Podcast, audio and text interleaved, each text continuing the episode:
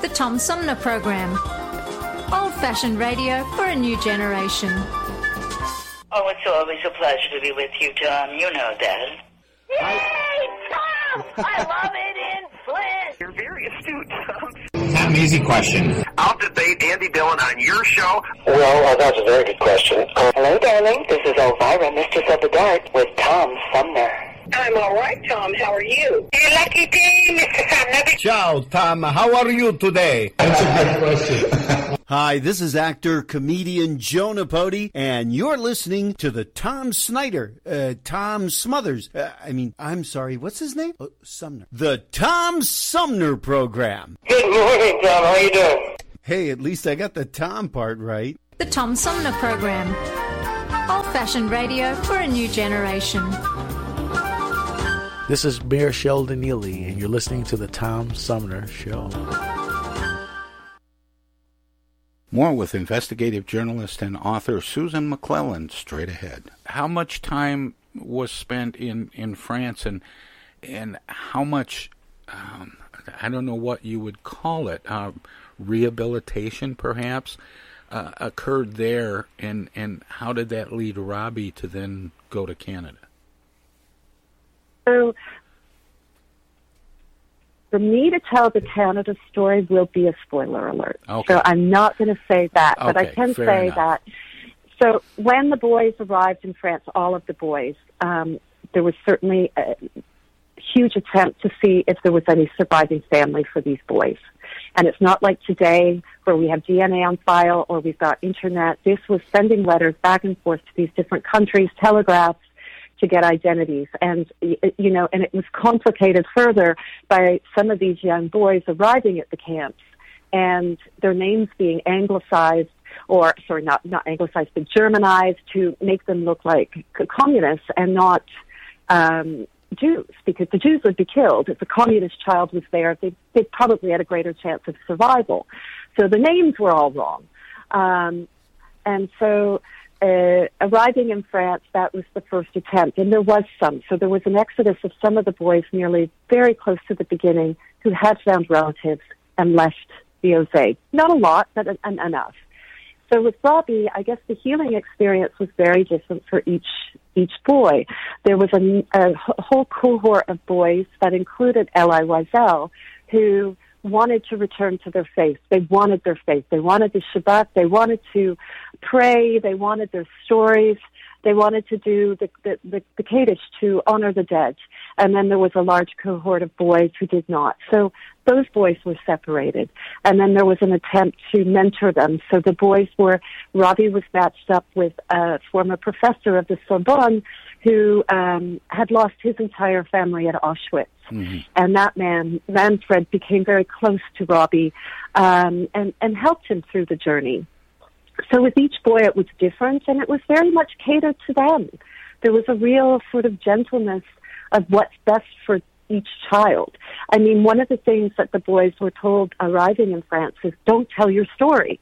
You know, forget about it. Move on in your life. And, and Robbie talks about this. But uh, the it was realized early on that Robbie did want to talk about it. And so Manfred allowed him to speak and they bonded over sharing of their stories. So I think that was one of the key things with the healing journey for all the boys is that it, it ended up becoming very much original. Now, of course, in Robbie's story, without giving any spoiler alerts, is his story becomes even more phenomenal because serendipitously he meets his own relatives he didn't even know about. Um, an aunt and cousins in France, and one of the richest women in all of Europe wanted to adopt Robbie. And in fact, went, you know, he's come from a very small little shtetl in Eastern Europe, and now all of a sudden he's staying in a par- grand apartment that's next to the Rothschilds apartment. He's going to the first Cannes Film Festival. He's going to operas. He's going out on her barge in Paris and having lunches with famous actors and actresses. He thinks there was Edith Piaf was there. So This is uh, like a Dickens novel. Yeah, yeah. But it's true. It's all true. That's what that's what makes it uh, such a great story. What went into uh, was it was it planned to write it and publish it for middle grade readers, and, and how was that Yes. decision made? Uh, well, when Robbie's done, when Robbie would speak, he hasn't, of course, during COVID and his health issues now, uh, but he would be lecturing and speaking to high schools and middle schools all over North America, and um, and I was when I would stay at his house, I would read these letters um, thousands of letters, and most from young people uh, being touched by his story. And so we all felt. I, I think it was just like a, a non question that the book would be a young adult for them uh, because they wanted the story. And of course, the young adult market. Uh, you have an adult market there too. More young adult, more adults read young adult books um, than say a book like this, a memoir, um, saying to a young middle schooler, "Why don't you read this?"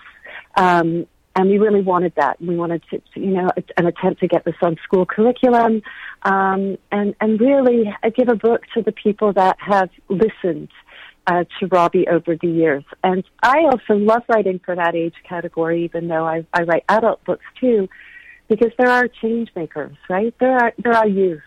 They're the ones that can actually. Uh, have the fire to do something when they read stories like this to say we want change. We don't want to have this happening anymore. You know, it's it's interesting because I notice a lot of times the books that are targeted for young adult and and uh, teen readers tend to be about teens. You know, people their age that they can relate to what they Yeah. went through and so on. And the, and these stories are very often very appealing to that audience. Mm-hmm. But it seems funny continuing to refer to Robbie, even though he starts out as a young boy, as Robbie because he's in his 90s now. Yes, he's just turned 90 in February. Yeah. And but we end the book, uh, you know, when he comes to Canada, which was 17. So can you imagine, like, a 17, 18 year old, and 17 coming to the United States all by themselves? I know lots of youth do that, that from the majority of readers, they're going to go, what? So, But that's yeah. not as uncommon as it sounds today. No. There no, were a no. lot, and and of course, really, when you think about it, it's not as uncommon today as it should be when you look to the American southern border. I know. Yeah, no, for sure. And and here too, in Canada as well. Yes. Um, and and that's one of the things that makes this uh, this story. Uh, um, again, I, I use the word appealing to young readers um, because they have questions about how, how do how do kids end up on their own wandering around in what to them is a foreign country. Yeah, I mean that was certainly having read all the letters, not all of them, there were too many, but having read so many of the letters of what young people were sending Robbie, I just uh, they want to know these stories, and um, certainly Robbie's story is very much about resiliency and finding meaning in life again. And Robbie, I know, hopes that's what other people take away. You know, when he talks, he talks about find something in your life to be appreciative of. Uh, just anything and, and appreciate that. Everything that you do have, look to what you do have, not what you don't have, and just sort of pivot life from there. And Robbie talks about that. Um, and, and the young readers really identify with that sort of message because they're dealing with a lot. They're dealing with economic and work and students' um, academic uncertainties. I mean, they're dealing with now the virus. They're dealing with conflict still in the world. Uh, so it's it's how how do we how do we build resilient children that can handle the ups and downs and bumps of life? And and that's the importance of telling stories uh, from that long ago because now the memories of World War II are fading as the participants are dying off. Yes. And there's I think Robbie's one of the last remaining Buchenwald boys. yeah, there's um, there's we're losing a connection to that period of time and it's it's becoming like way back in the olden days. Yeah. How relevant are those stories from way back in the olden days um, to the contemporary um, audiences? Well, I think there's a number of things. Uh, I think on an emotional point of view, our entire evolution is based on the evolution of cultures and countries. And so we are who we are today because collectively we've experienced some really heroic, heroic, heroic oh my gosh, I've had too many interviews today, horrific experiences. Um, and so we have to know where we came from. All of us have come from. And, you know, on a much more practical point of view, and this is what gets Robbie still really angry, is um, we are repeating the past. So we need to have these stories. We need to be reminded that, you know, and, and, we don't start with the Holocaust. Right before the Holocaust was the Armenian genocide. You know, we have had genocides and the elimination of the, the strive of our collective humanity to remove the other, the, the people we don't know, the people we feel threatened by since the beginning of time. And, you know, speaking of Einstein, wasn't it him that said we cannot solve today's problems through the same way, but it's that, that quote, through the same way we did in the past. You know, we, we need to learn from these stories. Well, trying that, uh, I think one of one of his quotes was uh, uh, something to the effect of uh, trying the same thing over and over and expecting different results is uh, yes. the epitome of insanity. of the definition of insanity. Yeah, yeah. thank you. Yeah, and yeah. that's and, and that's so, one example. I'm not sure that's the quote you were going for, and I think I, I was starting to, to recognize it a little bit as you were uh, trying trying to come up with it. But um, it's it's important to look back and know where we came from to really identify where we where we want to go. Yeah, yeah, and not repeat the past, which we're seeing. We've seen it, you know, at the end of World War II. They said never again, never again, and since then, how many genocides have we had?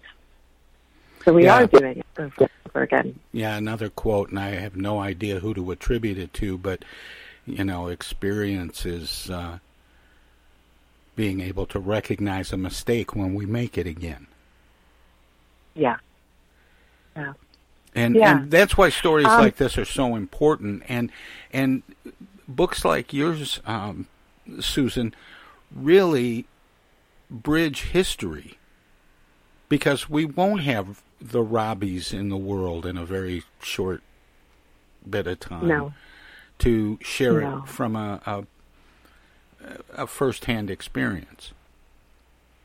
yes, and also seeing that you know there wasn't that much difference between Robbie and you know someone of the same age in Kalamazoo, right? Like it's the same wants and needs and strive to live is there among all of us and maybe if we can start seeing that as opposed to what we think are differences, we can hold each other better and hold each other's stories better. Um, and I think that's one of the things that these books help do is say, you know, this happened nearly 76 years ago, uh, but that boy's not that much different than you. Um, what can you learn from him? And you know uh, uh, that sort of thing. So I think there's there is relevance there. Where can people find out more about you and your work, past, present, and future? Well, I have a website. It's smcclelland.com. Um, S-M-C-C-L-E-L-L-A-N-D dot com. And I got a link to Robbie's book on there. And certainly if anyone reaches out through the website and wants to speak with Robbie, I can, I can try and facilitate something, um, if he's feeling up to it. I know he would love to. He loves talking to people. And especially since where he is living right now is still in lockdown, I think he'd love to talk to uh, people, particularly some young people. we'll leave it there for now. But Susan, thanks so much for spending this time with me Thank and, you. and sharing Robbie's story Thank and you. your experience writing this book with our audience today. And keep up the good work. Well, thank you so much for having me. All Thank right. you. Take care. Again, that was award winning investigative journalist and author Susan McClelland. She teamed up with uh, the survivor of the uh, Holocaust to write his story. Robbie uh, Waisman is his name. The title of the book is Boy from Buchenwald The True Story of a Holocaust Survivor. And with that, we'll have more of the Tom Sumner program. From the Tom Sumner Show. Oh, yeah.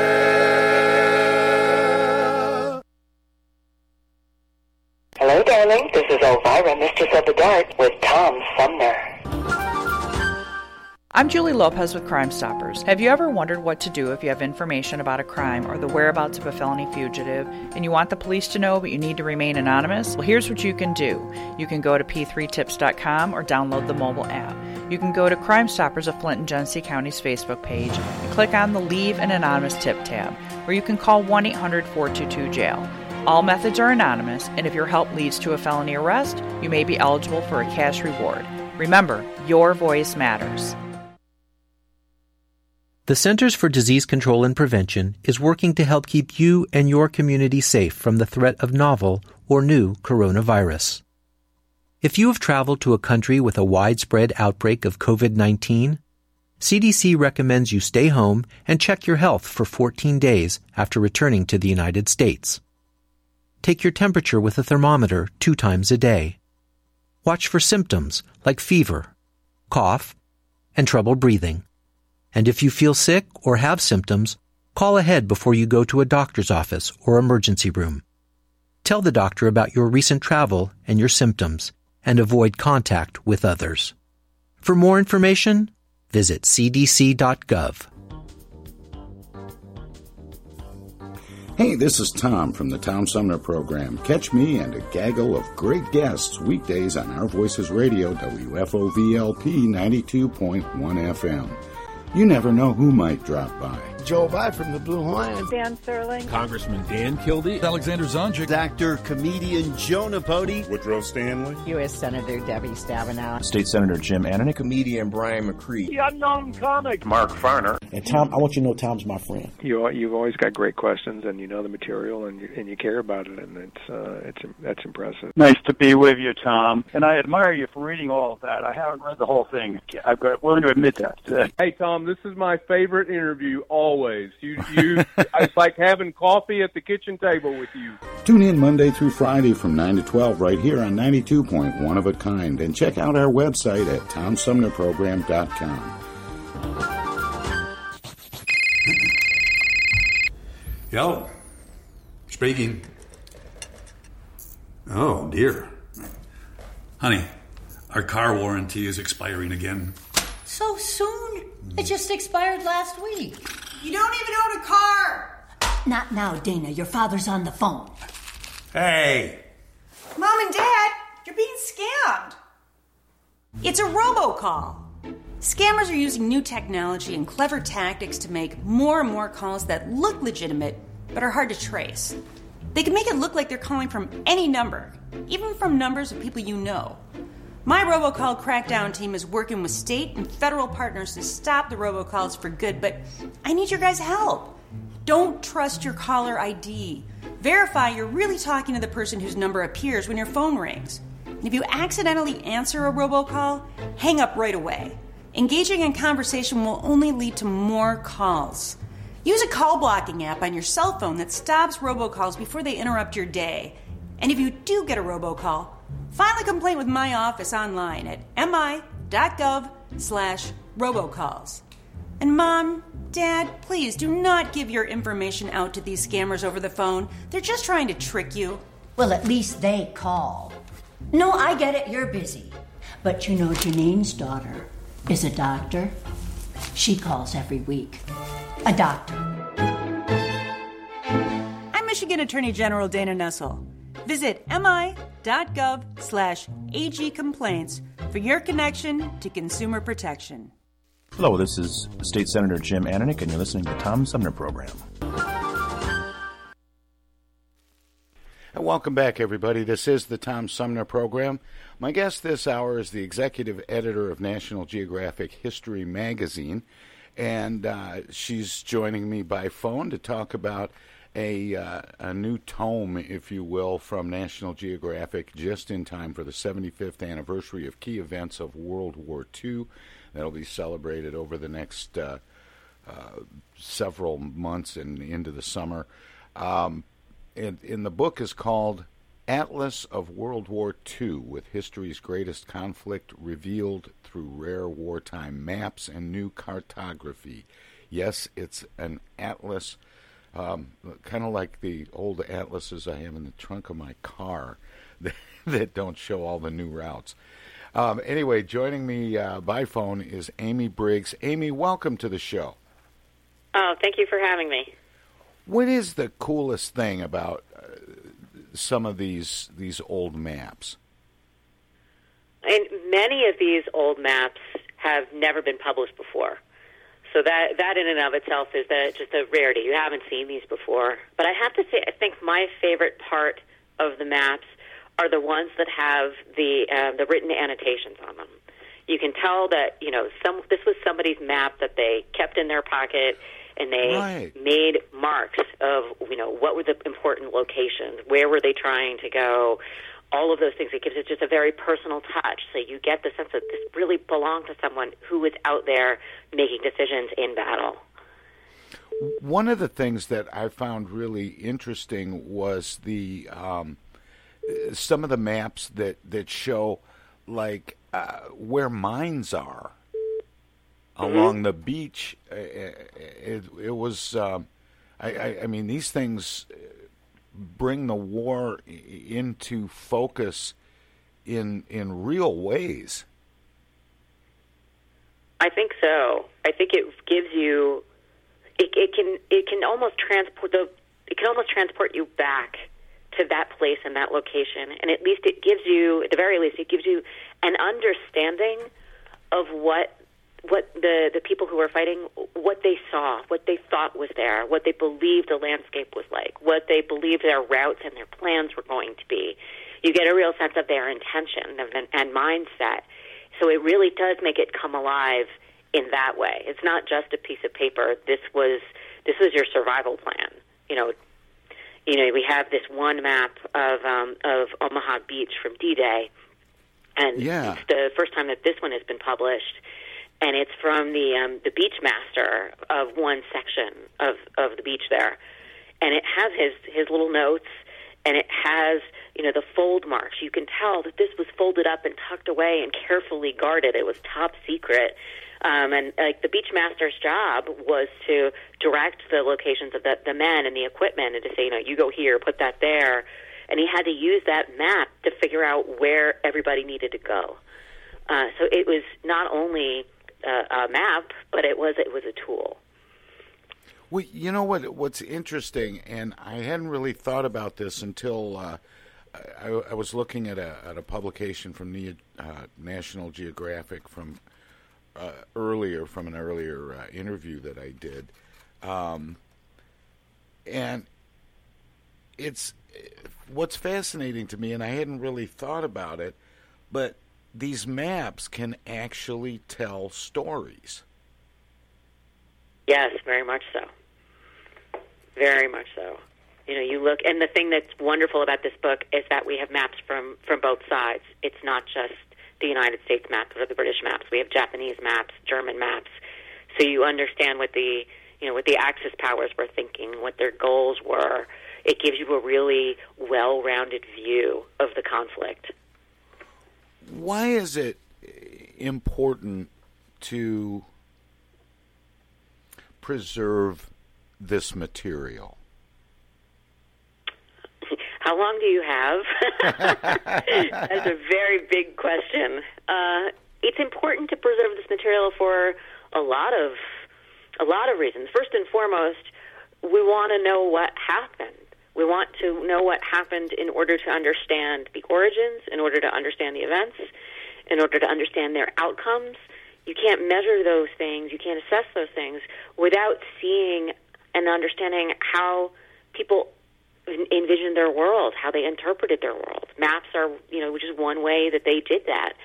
Um, it also serves as a testament to the great sacrifices of the people, not only the leaders, the names we all know, the FDRs, the uh, the Churchills, but also the men and women who were on the ground, the soldiers, the resistance, the spies, this massive, coordinated, cooperative effort of people from all different backgrounds coming together to fight against some of the most inhumane things that have ever ever occurred in the world. You, you need to have a, a, a record of the great good that they did in in fighting off, you know, the the powers of, of Germany and Japan. Now, when I say Atlas of World War II, this isn't, you know, cover to cover, map after map after map. There are some amazing photography uh, or photographs and articles as well. But what happens is, and it's it, it's kind of interesting because if it was just map after map, it might not be uh, as compelling. But yet, once you start into the book, you will almost ignore the photographs and and all the wonderful articles to look at these maps. They're um, they're just so interesting and from some so many different uh, points of view and and parts of the uh, of the war and what was going on at the time. I think you raised such a, a great point about the book, in that the maps for for some people are going to be the first thing that catches their attention, and they're going to get lost in those maps.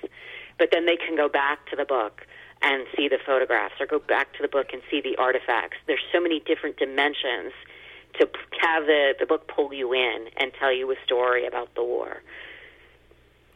Now, are there um, spe- specific events that stand out in the book that we will be commemorating uh, the 75th anniversary of over the next year?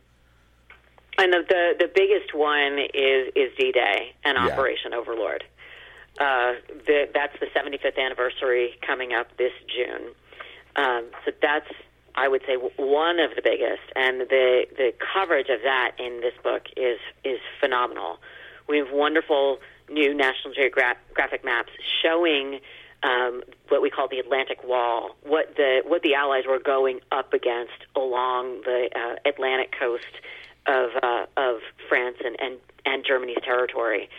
Um, there's also this fantastic map of Omaha Beach, and it was the top secret map that was carried by one of the beach masters, and it has his handwritten notes on it. You can see like different locations that he's marked in different positions. It was the beach master's job to direct where the men and the equipment needed to go, and so he had annotated on this map that we re- that is in the book all of these different positions. But the other wonderful thing, like I just love this, you can see the fold marks in the map. You can see how this was tucked away, you know, in his kit and guarded. And then also, you can tell that after the war was over, he annotated on the bottom, you know, in his own handwriting, used this chart during stay on the beach, and then signed his name. I mean, mm-hmm. stay on the beach. I mean, that's so simple. That's that's such an understatement of what went on on the beach that day. But you get a real sense that this was a this was his personal survival guide, his personal plan for what was going to happen that day. Now, uh, National Geographic has been around for 135 years and obviously has a huge library of great photographs and, and documents from not just that period, but the, the whole last 130 plus years. Um, how much of this is new stuff or, or stuff that wasn't pulled from the Nat Geo archive? All of the National Geographic maps, there are more than a hundred of them, were newly created for this book. So we went back and took whatever existing maps we had and updated them with the latest and greatest in terms of mapping technology, but also the latest and greatest in terms of history and what, what is known about all of the different battles and all of the different sites that are mapped in the book. So all of those are new. Um, the other things that we were able to bring in, we collaborated with the International Museum of World War II. The museum's director, Kenneth Rendell, wrote foreword for us. But Neil Kagan, the book's editor, was able to go into their collection to get original artifacts and documents and to bring those together into the into the collection as well. And a lot of these maps uh, would not have been in color if they hadn't been recreated. Um, the the Nat Geo ones, yes, we and the the older ones certainly. Um, but many of the the archival maps, as you're seeing them printed in the book, is how they looked. So if you see a map and it looks like it's green and blue, and then it, it was. We reproduced the the archival ones uh, faithfully. But the National Geographic maps, you'll see them. They're different colors. They have different typefaces. Um, they are all up to date and new. And and how are those maps created? Based on narratives, on other maps, all of the above? All of the above. National Geographic still has a robust cartography department. Uh, the cartographer on this book is a guy by the name of Greg Ugiansky, and he spent hours upon hours upon hours researching all of these maps and the placement of every land feature, every movement of every army, you name it. If there's a rabbit hole, he's been down it. Um, he de- he dedicated the last few years to working on this book, and the the effort and the passion really show in the end. In the end product. How many how many people? And you mentioned the last few years. Um, how long has this book been in the works, and, and how many people did it take to compile all of this? Um, the book has been in the works for the last two to three years. Um, we're always looking ahead to anniversaries and events to see what the next big you know thing for for our history and our our, our historical atlases will be. And so this has been on our, our radar for quite some time. I mean, the the team itself is pretty significant. I mean, Neil Kagan is the editor, and he heads up his own team of researchers and archivists to go and comb all of, you know, not only museum collections, but personal collections, stuff in your grandfather's attic. Like they go everywhere to try to find the artifacts and the documents that nobody else has. Steve Hyslop is um, he's a longtime author for National Geographic, and written a ton of history for us. Um, so he also has his own team of researchers that help him, you know, pull together the text. Cartography, we have, you know, Greg is the primary cartographer on this, but he also worked with several military historians, Harris Andrews in particular, to refine the maps and review the text and keep everything sort of, com- you know, comprehensive across the, across the book and consistent. Then you also have, you know, our, our in-house team of books people, our, our editors, our editorial assistants, our photo researchers, our book designers. You know, there are so many different people um, weighing in on, you know, on this book and contributing, and it's a real team effort to put together a project like this. And is preserving this this information, the stories contained, the images is that for preservation's sake, or are there things to be learned and and taken into consideration for people moving forward? I mean, I think that's one of the great questions of, of just history in general, not just World War II. There sure. are many people who I think have that like well same concern. You know, why should we save these maps? Why should we save these things? And it's because these are the great stories of history. These are the great opportunities to understand the world as the men and women of the 1940s experienced it, how they rose to the occasion and sometimes failed to deliver in, ter- in times of great adversity, uh, great uncertainty. Um, World War II is also it's full of great moments of heroism, but it's full of great inhumanity. You know, the Holocaust, the rape of Nanking, the Bataan Death March, all of these things we can't turn a blind eye to. We need to see humanity in its full capacity for greatness and for horror. And in order to, to do that, it helps to look, I think, back with some remove and to be able to see all of those tendencies on full display. I think it helps us in our own time to recognize moments where maybe we need to rise to an occasion.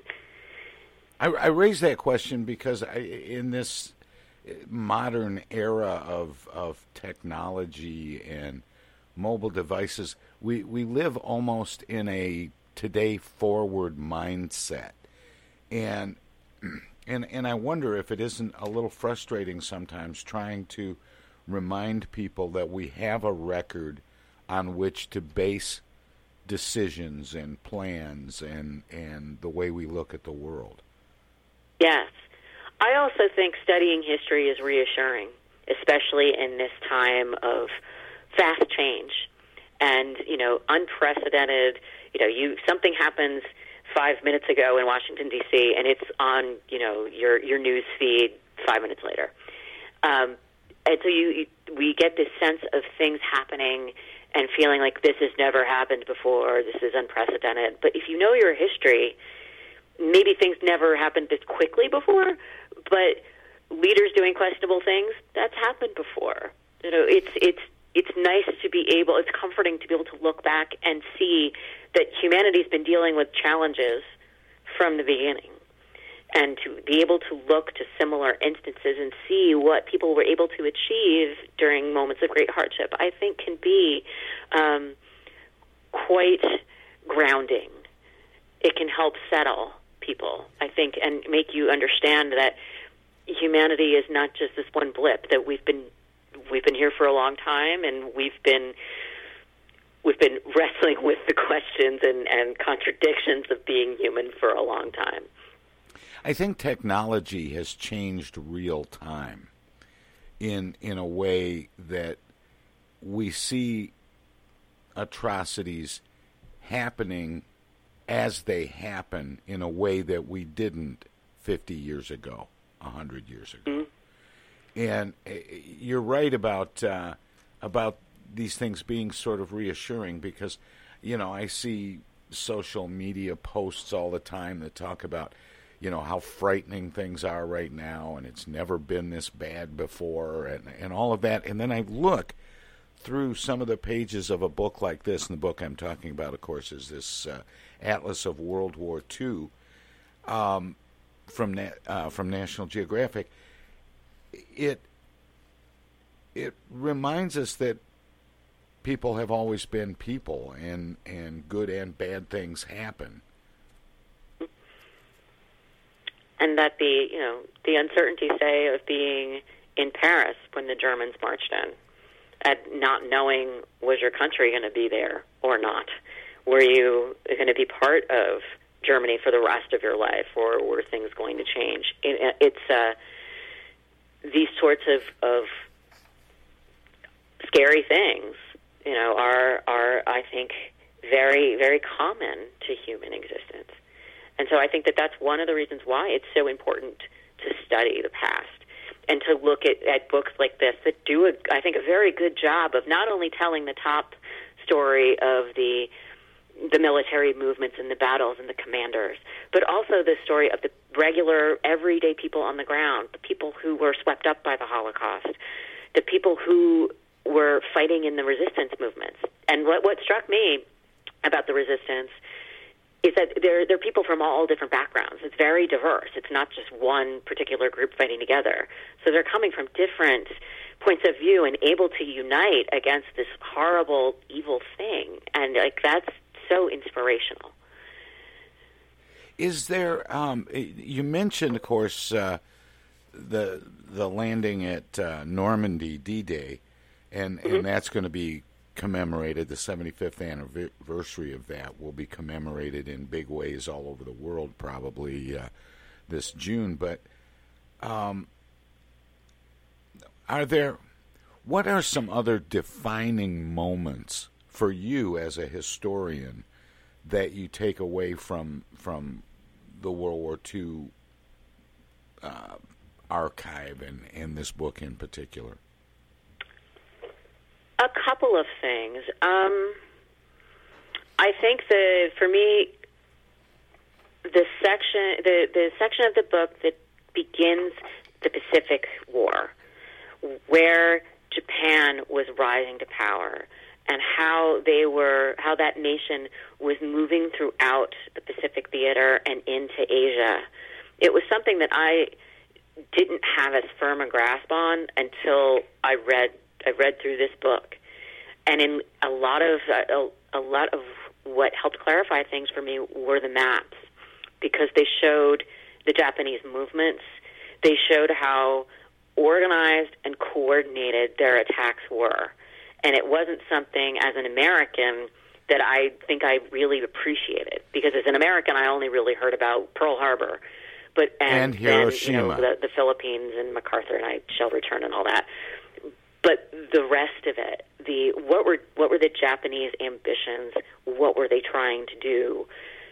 That really frame was is framed in a, in a way that I I've not seen before, and the way that the maps really visually show you that story clarified so much for, for me as to what was going on in that part of the world. That's that's interesting, and and I, I really related when you talked about uh, uh, an American perception of Japan's participation in the war because, you know, I can I can attest my my version of it is it begins with Pearl Harbor and ends with Hiroshima, and that's about as much as I know about Japanese involvement in the war.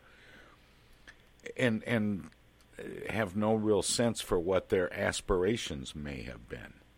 Mm-hmm. And the the book does a great job too with the the prelude to the war in the European theater as well. I mean, that story really starts a hundred years ago this month with the end of World War One. You know, and that planted the seeds for World War Two.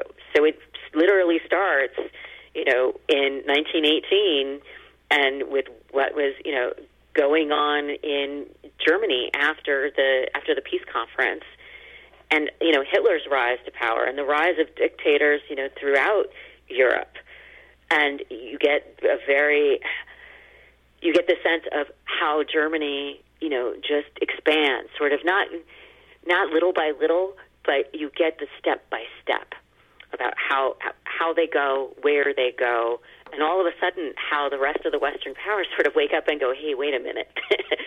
um, but that is that you, you get the, the the rise of the war, and then the most of the book is the actual explosion of the war and what happens. But understanding where the war came from, I mean, the book does such a fantastic job of setting that up, and so you understand that the war just didn't happen; that there were many, many, many events that led up to it. More with Amy Briggs, the executive editor of National Geographic History magazine, about their new book, Atlas of World War II, is straight ahead.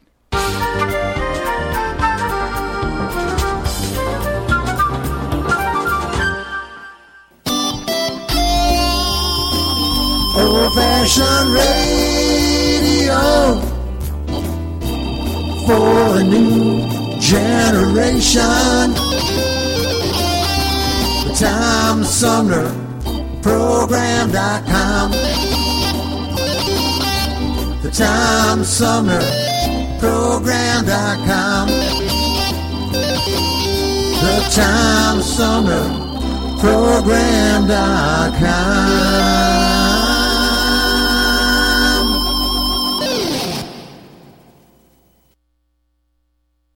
Hey, this is the Unknown Comic, and guess what? You're listening to the Tom Sumner Show right now, and now, and now too, and even now.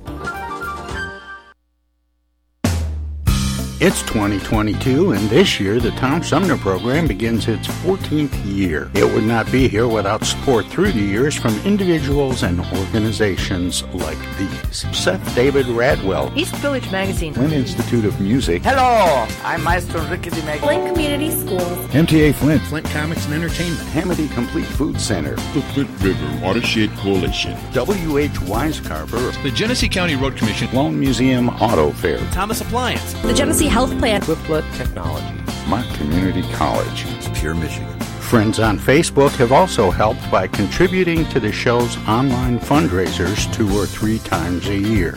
If you would like to help the Tom Sumner program continue to thrive by becoming a sponsor, send an email of interest to tom at tomsumnerprogram.com. Add your name to the list of supporters, past, present, and future. Right now, the COVID 19 vaccines are available to millions of Americans, and soon they will be available to everyone. This vaccine means hope. It will protect you and those you love from this dangerous and deadly disease. I want to go back to work and I want to be able to move around. To visit with Michelle's mom, to hug her and see her on her birthday. You know, what I'm really looking forward to is going to opening day in Texas Ranger Stadium with a full stadium. We've lost enough people and we've suffered enough damage. In order to get rid of this pandemic, it's important for our fellow citizens to get vaccinated. I'm getting vaccinated because we want this pandemic to end as soon as possible. So we urge you to get vaccinated when it's available to you. So roll up your sleeve and do your part. This is our shot. Now it's up to you.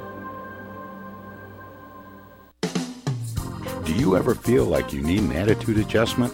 Are you wishing there was a magic pill or a new app for your mobile device? Why don't you try live local music? Music can make you dance, bring back fond memories, inspire you to be more creative, whether you attend a child's school concert or recital, go to a local symphony concert, visit local bars and restaurants that feature dance music, sing along piano, or jazz and blues. Music could be just what you're looking for. Supporting live local music is more than a way to support your local artists and economy, it's a great way to improve your own quality of life. Support live local music. This message is brought to you from the Tom Sumner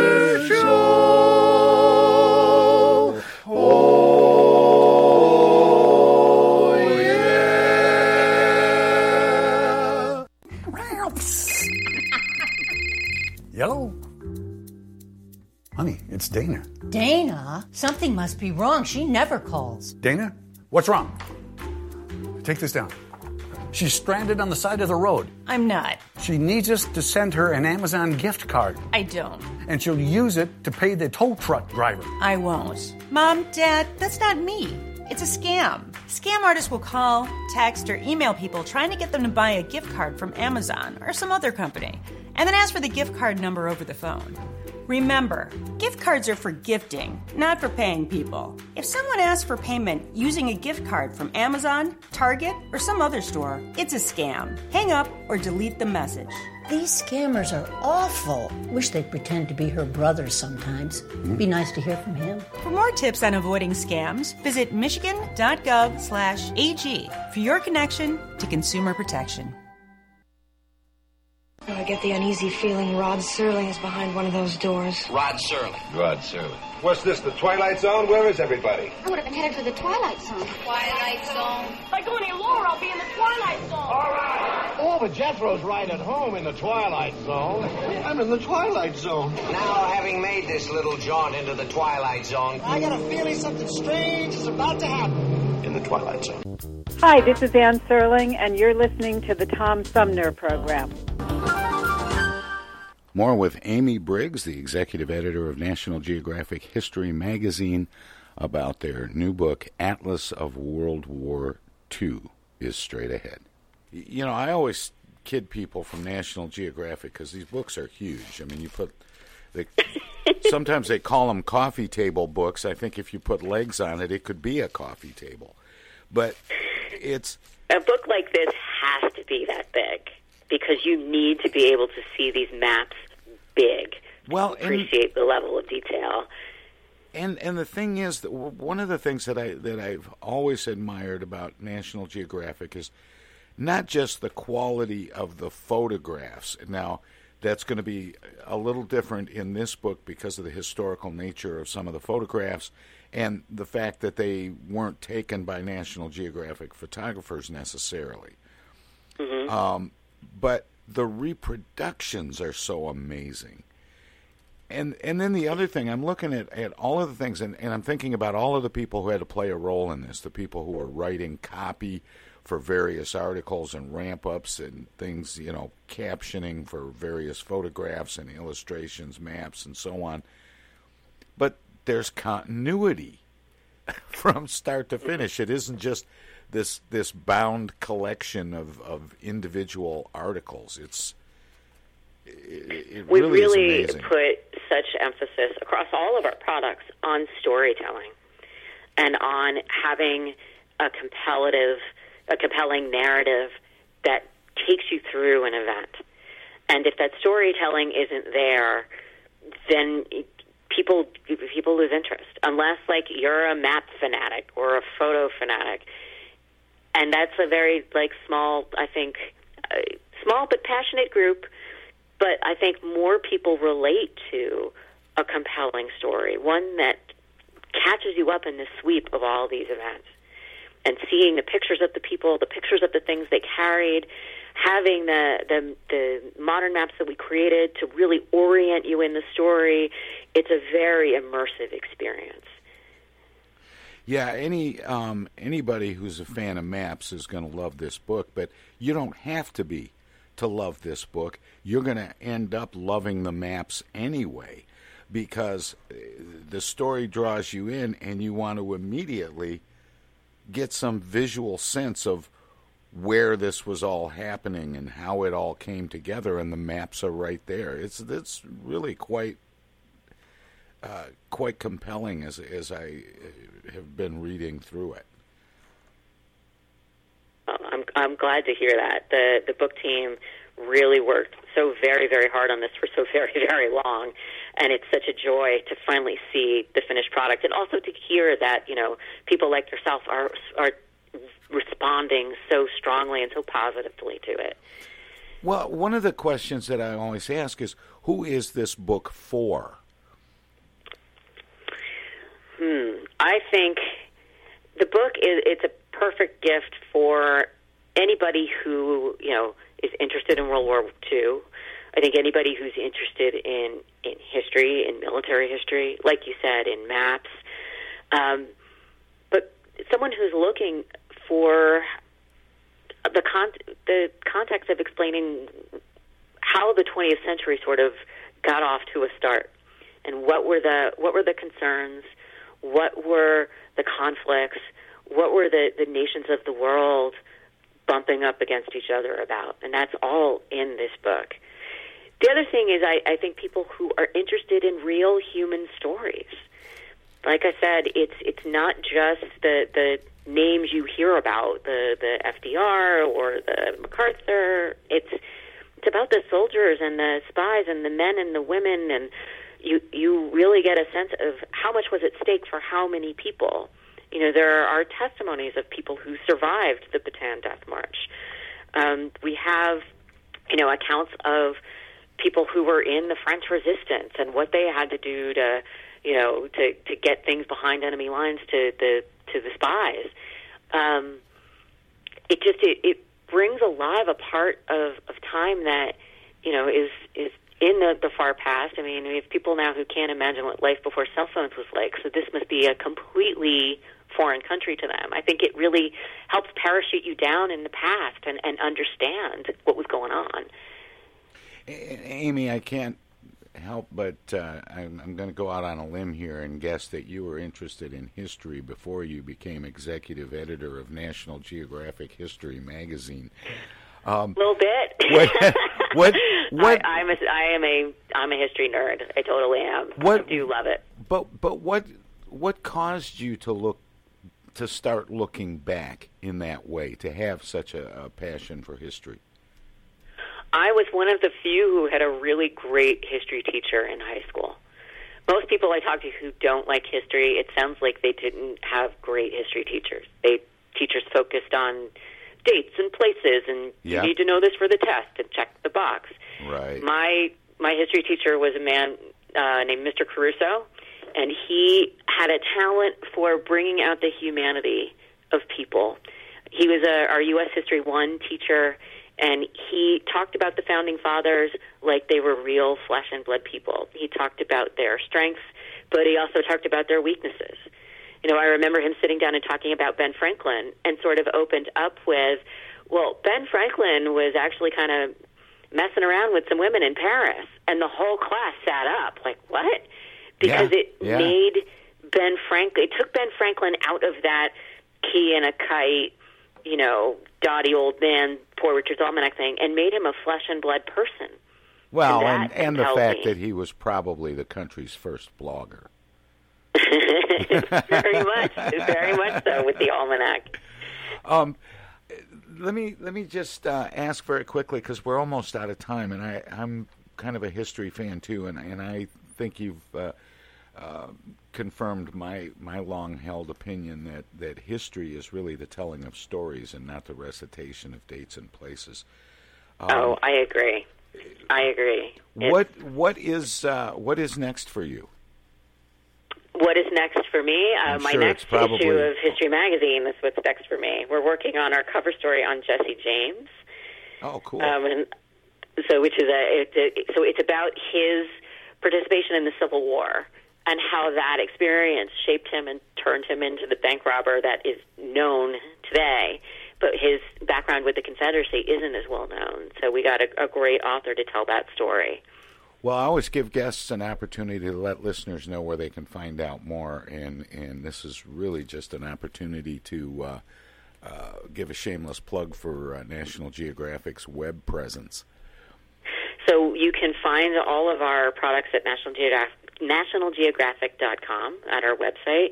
There's a, a store there, and you can check out all the books, and uh, especially Atlas of World War II and all of our other latest and greatest publications. History Magazine is available there too.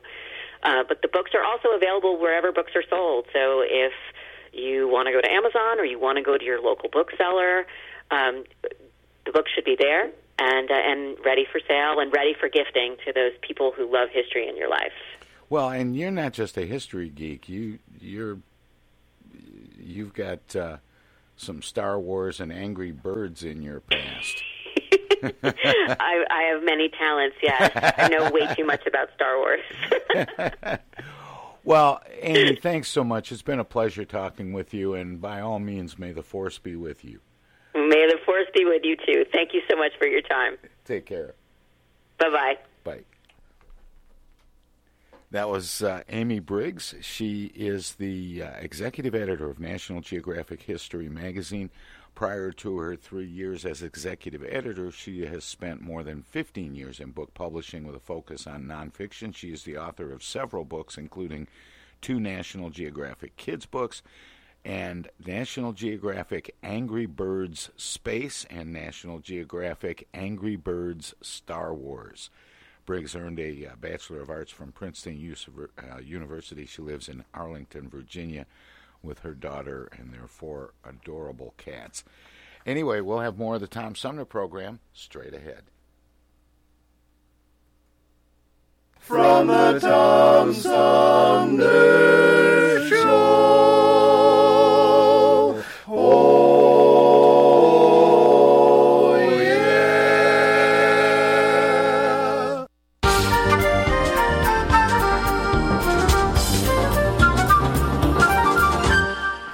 Well, that wraps it up for today's edition of the Tom Sumner program and our uh, remembrance of the Holocaust. And uh, I hope you enjoyed uh, these conversations with authors culled from the Tom Sumner program archives.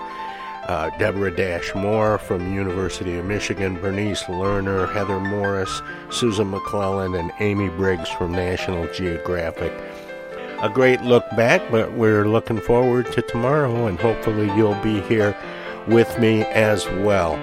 In the meantime, that's Smoking George tickling the ivories. Let me know it's time to head on down the hall to the living room, so I'm going to do just that. But I will be back tomorrow with another edition of the Tom Sumner program.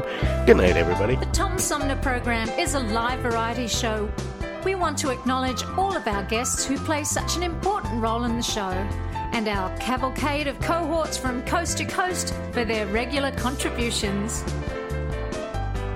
Most of the musical accompaniment was provided by people in or from the Flint area. Many of the pre recorded portions of the Tom Sumner program are made possible by Flint's own Steve McComb and Pencil Sketch Recording in Nashville, Tennessee. If you have comments, questions, or suggestions about the show, find us on Facebook. This is Prue Clearwater. Join us next time for another edition of the Tom Sumner program, and thanks for listening.